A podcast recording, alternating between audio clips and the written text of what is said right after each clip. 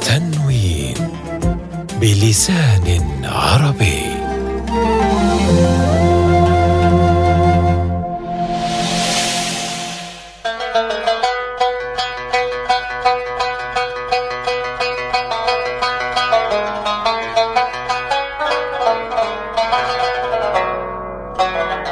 يقول عارفو الصوت أن الرست سيد المقامات وحق له مثل هذا القول. وقالت العرب إذا جن ليلك فارصد. والرست بالسين والتاء هو مثيل الرصد بالصاد والدال. والرست كلمة فارسية تعني المستقيم.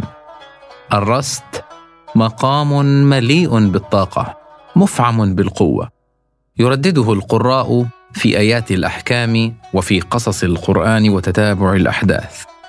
إذا كنت ترسم صورة ما فإن مقام الرست هو قلمك الممتد الذي ينتقل بين ألوانها بانسياب. يصعد بك في جوابه المحلق وينساب في انتقالك بينه وبين أي مقام تريد بلا تكلف. لذلك سماه أهل الصوت بأبي المقامات وسيدها. مقطع بطريقة التحقيق. سبح اسم ربك الأعلى الذي خلق فسوى والذي قدر فهدى والذي أخرج المرعى والذي أخرج المرعى فجعله غثاء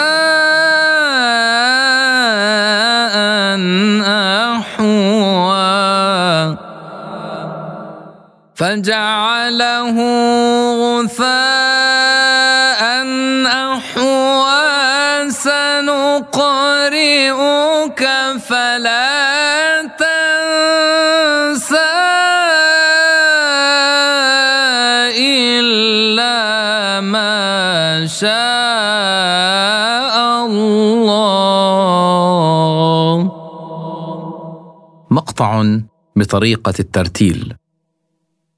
سبح اسم ربك الأعلى. الذي خلق فسوى والذي قدر فهدى والذي أخرج المرعى فجعله غثاء أحوى. سنقرئك فلا تنسى إلا ما شاء الله. مقطع لمديح على مقام الرست نسمات هواك لها أرجو تحيا وتعيش بها المهجو ما الناس سوى قوم عرفوك وغيرهم همج همج. دخلوا فقراء إلى الدنيا وكما دخلوا منها خرجوا. دخلوا فقراء إلى الدنيا وكما دخلوا منها خرجوا قوم فعلوا خيرا فعلوا وعلى درج العليا وصلوا.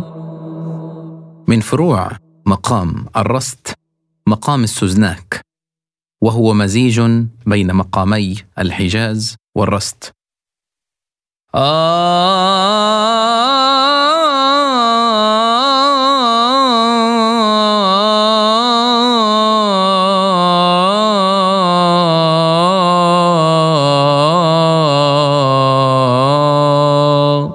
عيني لغير جمالكم لا تنظروا وسواكم في خاطري لا يخطر.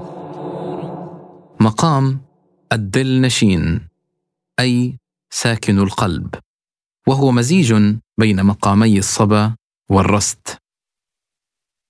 عيني